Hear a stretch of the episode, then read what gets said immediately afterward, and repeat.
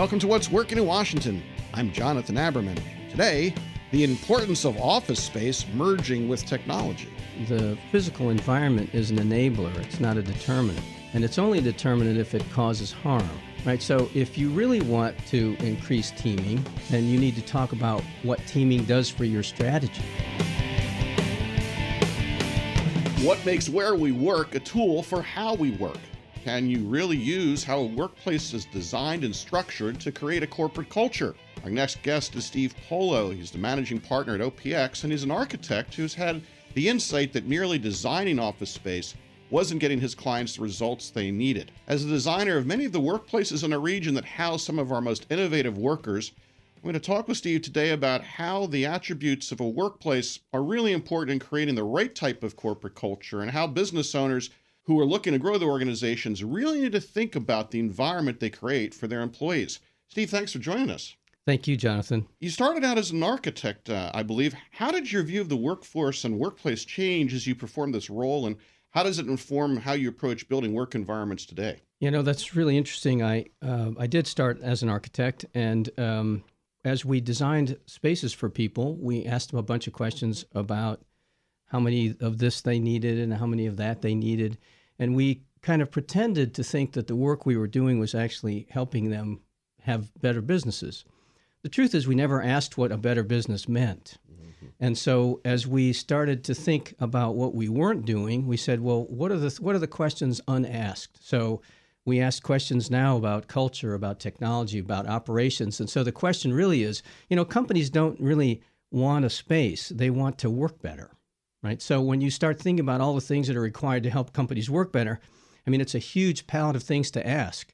And then you actually have to be able to translate those into something that can be that can be used and and deliver those kinds of results. So, for example, if I'm uh, managing an organization and I want people to be more team oriented, I probably don't want to have offices that give the biggest offices to the big muckety mucks and have the underlings and crappy little offices, or I, I, I want to make sure that I'm using technology to connect people, things like that, right? Yes, but the physical environment is an enabler, it's not a determinant. And it's only a determinant if it causes harm, right? So if you really want to increase teaming, then you need to talk about what teaming does for your strategy. Because if you can't figure out how to team inside your own organization, doesn't matter what you build, people won't know how to do it. And so you might increase the likelihood it would happen, but you certainly won't guarantee it'll happen.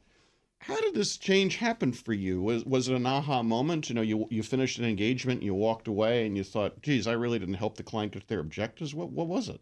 Yeah, so it was a lot of things. Um, initially, it was talking with um, a systems integrator who was doing technology installations for folks, and his clients were asking him, "So, you know, there's some physical stuff going on here too, right? And he said, yeah, but I don't really know what that is.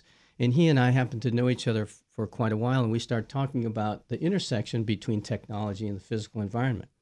And as we started to think more about that, we thought, well, the problem in all of these kinds of things, not just or, not just how uh, space is built, but how businesses operate in general, is that they aren't integrated.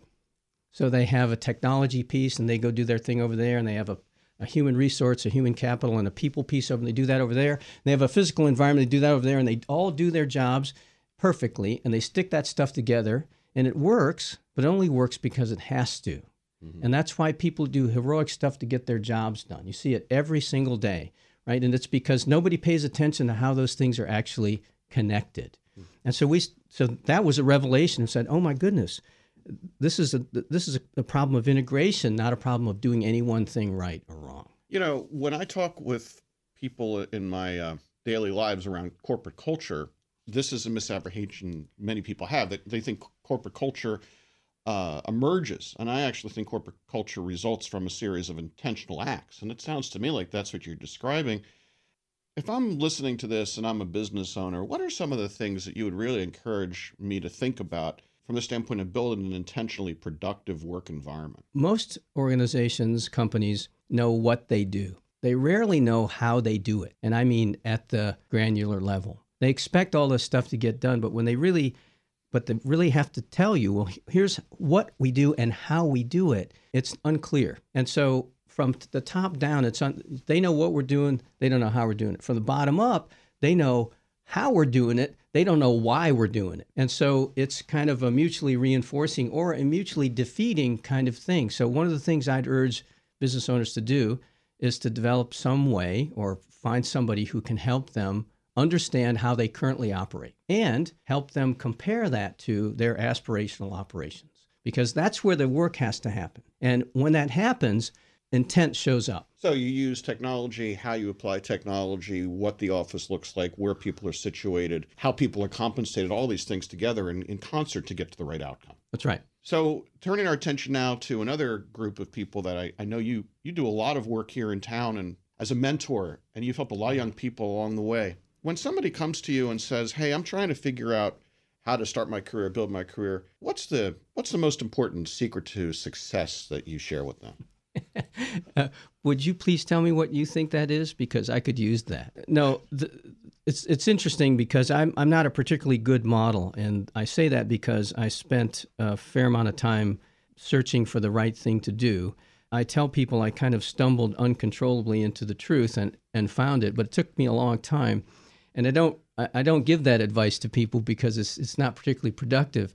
But I do tell them, I ask, many people come to me and I, I ask them, so if you have an opportunity in front of you, how will you decide if it's the right thing? And most people don't have that decision criteria lens. They go, they say something like, well, hmm, that's a good question. Or they say, well, you know, I don't know, I'll just know it when I see it. Well, maybe. So I urge people who come to me uh, about that to say, look, put down a list of things that are most important to you and use that as a lens because the minute it's visible, you can use it to test whatever it is you're trying to do. It doesn't matter if it's a career, if it's moving somewhere, it doesn't matter what it is, right?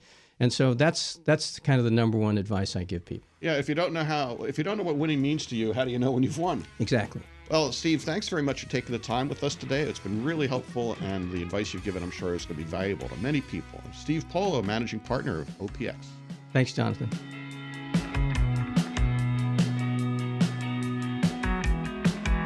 Thanks to our sponsor, Tandem Product Academy. If you're looking to grow a software technology business and you're past your first five employees or your first half a million dollars of revenue, their free educational program will teach you how to grow your business. Supported by a broad group of our region's leading business organizations and local governments, Tandem Product Academy is free to participants. Learn more at tandeminnovate.com. Our executive producer is Tracy Madigan, online writer Barbara Ulrich, Music provided by two DC region bands, Two Car Living Room, and the Sunbathers. I'm Jonathan Aberman. Thanks for listening. See you next time.